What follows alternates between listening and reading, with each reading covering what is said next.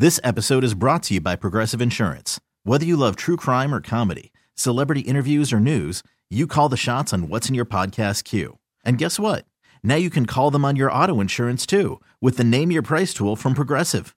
It works just the way it sounds. You tell Progressive how much you want to pay for car insurance, and they'll show you coverage options that fit your budget. Get your quote today at progressive.com to join the over 28 million drivers who trust Progressive. Progressive Casualty Insurance Company and Affiliates. Price and coverage match limited by state law. I'm Sandra, and I'm just the professional your small business was looking for. But you didn't hire me because you didn't use LinkedIn jobs. LinkedIn has professionals you can't find anywhere else, including those who aren't actively looking for a new job but might be open to the perfect role, like me. In a given month, over 70% of LinkedIn users don't visit other leading job sites. So if you're not looking on LinkedIn, you'll miss out on great candidates like Sandra. Start hiring professionals like a professional. Post your free job on LinkedIn.com slash recommend today. 221 on the clock Friday afternoon. It's Friday, everybody. Or Fly Day. Or, Fly. or Fly Day. Listen to me. Friday, Fly Day. Uh, 221, Matt Scraby uh, on the ones and twos, talking a little Padre baseball. Uh, a few, uh, I don't know, what, what you, hot stove topics floating around there right I love now. hot stove season. Yeah, I mean, I don't know if this Wonder is how it's, they it's came up like with the warm. name. It's like warm stove season. How did they come up with the name Hot Stove? I mean, in the 1800s, didn't they all get around a hot stove? Yes, they did. That's a it's per- cold. All right, It's so if they in the got around winter. a hot stove, why did that translate to Major League Baseball I- off-season? I'm just spitballing. discussion? I'm just spitballing. It's in the winter.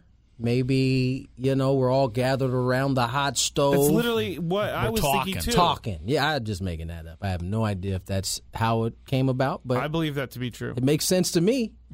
I'm going to look up the origin of hot stove right now. please. Uh, nevertheless, uh, Dennis Lin uh, wrote an article about, and we spoke about it a little bit in terms of Josh Bell, but Brandon Drury possibly being a um, what is it? A more affordable free agent. More attractive fit. Yeah, along those lines. I mean, Okay. I don't know if he said attractive fit, but he definitely said affordable. Um, and you know, some parts of me doesn't know if that's necessarily true. I mean, he he had a better full season than than Josh Bell did, so I don't know why. I, I- I mean, unless and t- teams certainly do that, right? They could be taken into the entirety of their careers. Certainly, I think Josh Bell has had the better career to this point. Drury seems like a more attractive player just because he can play more than one position over Josh Bell. It's hard to really want Josh Bell based on what we saw from him in San Diego, but it's easy to want Josh Bell based on everything he's accomplished in his career. Yeah. He looks like a guy that mashes the baseball. He just didn't look like that here. And so, that's the, Padres question. Have So- to figure it out. So that's the question, right? Are are are you looking at track record, or are you looking at the what two months of what season? your eyes told you over two months. two months, Yeah. and that that may be why Drury is a cost effective. As that's that's the word that Dennis Lin used, cost effective. Another another guy who you know, I wonder in the role that they used him in could be uh, a, a value is uh, Wil Myers. Yeah, I, I'm not. I'm not ready to, you know, completely cut ties with Wil Myers. He played a nice first base. Uh, seemed to pick it up with the bat, you know, from September on, and uh, obviously you can use him in the outfield, DH. I, you know, I think Wil Myers is a. He's he's a he's a guy that I would kind of like on my ball club. I just love his attitude. I his kind of carefree way he goes about things. I- I think you know, he's a pretty well liked player. And, uh, you know, I think he's a contributing factor to what the Padres are doing. I, I don't know that they're going to bring back Wil Myers, Brandon Drury, and Josh Bell. Yeah. I don't know if they're going to bring back even two of them. I don't know if they're going to be able to bring back any of them. So that's why it makes it so difficult to really be able to forecast exactly what the Padres starting nine is looking for or going to look like, especially once Fernando Tatis Jr. comes off suspension. I think I think everybody's pretty much set with the fact that Kim and Cronenworth will be the double play combination on opening day. Manny will be at third base. Soto will be in right field. Uh, beyond that, there's some question marks because we don't know if Profar is going to opt out. Although it sounds like he is going to opt out of the deal, according to everything we've been reading.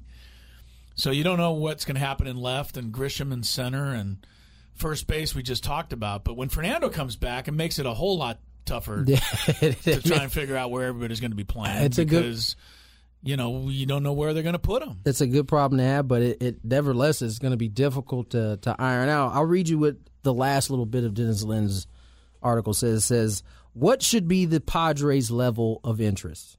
Decent.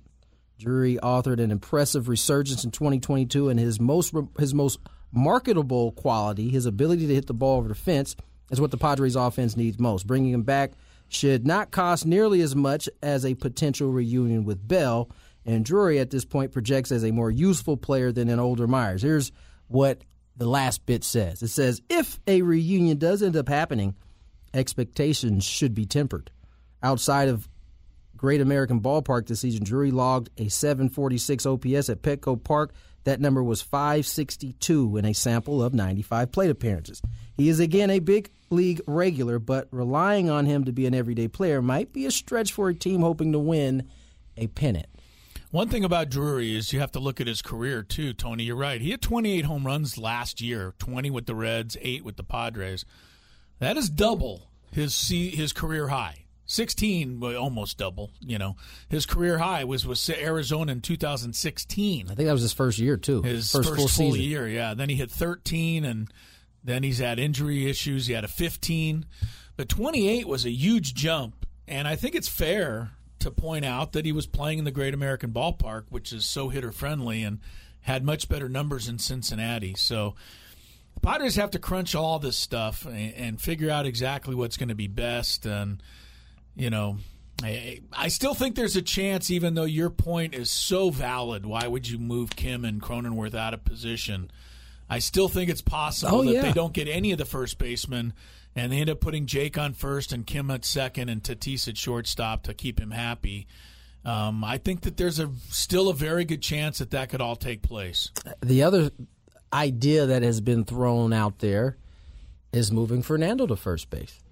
Now, I don't know how viable that is. I don't know that you'd move a an athlete like that to first base, but it is an option. Uh, and listen, I don't. It's not a. It's not a guarantee that first base and the footwork that it requires becomes something that is easy for anybody. Yes, that as matter. a as a softball regular at first base, I I don't want everybody to think that any schlum can play first base. well, I can play first base. Again, No, you've it- stood over there. Doesn't I have not. I have played a great first base. I may not be able to catch can of corn pop ups, You've been but I can dig out a ball. You've been over there just standing, no, taking up space. no. Chris is pitching, and then he yells at me when I'm trying to catch the When you the drop pop a fly. pop fly, that okay. Chris just rolls his eyes and turns his back know what on else me. I could you do know, I'm about it. sorry. They expected you to actually catch the ball. I agree. I should have caught the ball, but I play a great first base. wait, Great wait, wait. Time base. out. I don't can think I don't think you qualify as great. Uh, my my first how base can is you not catch the ball and still be considered a great first baseman? I can't catch a pop fly, but I can dig out some some low throws, and, and I can stretch. how many low? Chris has seen me catch a ball before. Can before. he stretch, Chris? I- I guess he can attempt to stretch. yes, exactly. I wouldn't I, exactly say he does the splits over there. I, I wouldn't say I was doing that either. Oh, when you said stretch, that's what I envisioned. Was No, I just- the splits over there. No, first I, I, instead of like a just say like a two foot lead or two foot step, I do like a two foot one inch step. Well, That's my my point is that first base is not guaranteed that anybody can just go over there and play it. I mean, you you, you to be able to I don't know. maneuver and get the job done over there. I I think Fernando ought to play shortstop. I you know I, I still see all the highlights of all the plays he made at shortstop. I know people are talking about the throwing errors that he had a couple of years ago. twenty of them. 21 to be exact. Um, but I, I, you know, he, to me, he's still an acrobatic player at shortstop. I mean, he's athletic and comes up with some remarkable plays that I, I didn't even see Kim. I, Kim was steadier, but Fernando's spectacular. And if he gets his arm, you know, together and stops making those throwing errors, and that's an if, but Well, no, it's- it I is- can certainly live with Fernando at shortstop. I think people are forgetting how good he was there you know, based on the fact that Kim was so solid this year, Fernando was a little more hit and miss, you know, because he had the throwing errors. I but- would say the I would remind people the majority of the, a lot of the majority of those throwing errors came in the first half of that season, and Right. then he got better by the time they end. Now, Does anybody remember some of the spectacular catches he made going back into short left field? There was a silhouette of him jumping and then jumping again in the air. Remember when Yeah, he the did double that? jump. Yeah, He the, did the double, double jump. jump. He jumped while he was jumped or this in the guy air. can, this guy can do he some was- things. You know, it, it- it's it's funny. I was talking to uh, infield coach and third base coach Matt Williams about it. And he was saying that athletic part gets him in trouble, right? Because he is so athletic and he can get to balls. It doesn't necessarily put him in the best throwing position. And they worked feverishly before the suspension on just that, getting his feet and moving in the right direction and getting his his body in a place to make an accurate throw cons- Yeah. on a consistent basis. So I believe the Padres believe that whole thing is fixable. It's a fixable issue. They don't I don't think the Padres have turned the page at all on him playing short. It would just be really hard. Now, it's a little easier, I think, without a, a gold glove attached to your, your shortstop that's there right, Right. now. Kim didn't actually win He the Gold Glove. He didn't actually win it, so I think it becomes a little bit easier. But uh, certainly, I, I I agree with you, Chris. I think Toddy is more than capable of playing the shortstop position. It's just a matter of if you're willing to give him time to get to where he needs to be. Uh, Because quick remember, he's gonna. Uh, the The good part is he'll be showing up pretty early in the season now, right? I mean, April twentieth is is really Right really early in the season, so he'll have that time. Uh, so we were talking about the hot stove, and before we get a break, I wanted to give you the origins of the hot stove from MLB.com. They have a de- definition. In the early days of baseball, hot stove season referred to an actual baseball season, the hot stove leagues, in which Major League Baseball players would stay in shape by playing baseball in their hometowns while staying warm with actual hot stoves.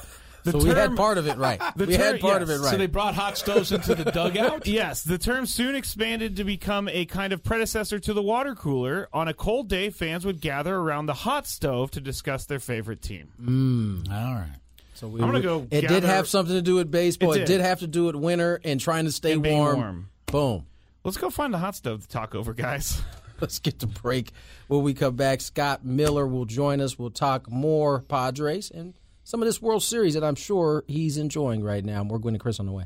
This episode is brought to you by Progressive Insurance. Whether you love true crime or comedy, celebrity interviews or news, you call the shots on what's in your podcast queue. And guess what? Now you can call them on your auto insurance too with the Name Your Price tool from Progressive. It works just the way it sounds. You tell Progressive how much you want to pay for car insurance, and they'll show you coverage options that fit your budget. Get your quote today at progressive.com to join the over 28 million drivers who trust Progressive. Progressive Casualty Insurance Company and Affiliates. Price and coverage match limited by state law. Audacy celebrates Mother's Day, brought to you by T Mobile. You can count on T Mobile to help you stay connected on America's largest 5G network. Audacy is giving you a chance to win a trip to London to see Taylor Swift at the Eras Tour. It's Tay in the UK. Hey, it's Taylor. Just download the free Audacy app, log in and listen to a participating station for a minimum of 60 minutes to get your daily entry. And you could win a chance to fly off to London with three friends and see Taylor. I can't wait to see you at the Eras Tour in London. For more, go to audacy.com slash Taylor. Tay in the UK. on the Audacy app. Thanks to Republic Records. This is a national contest.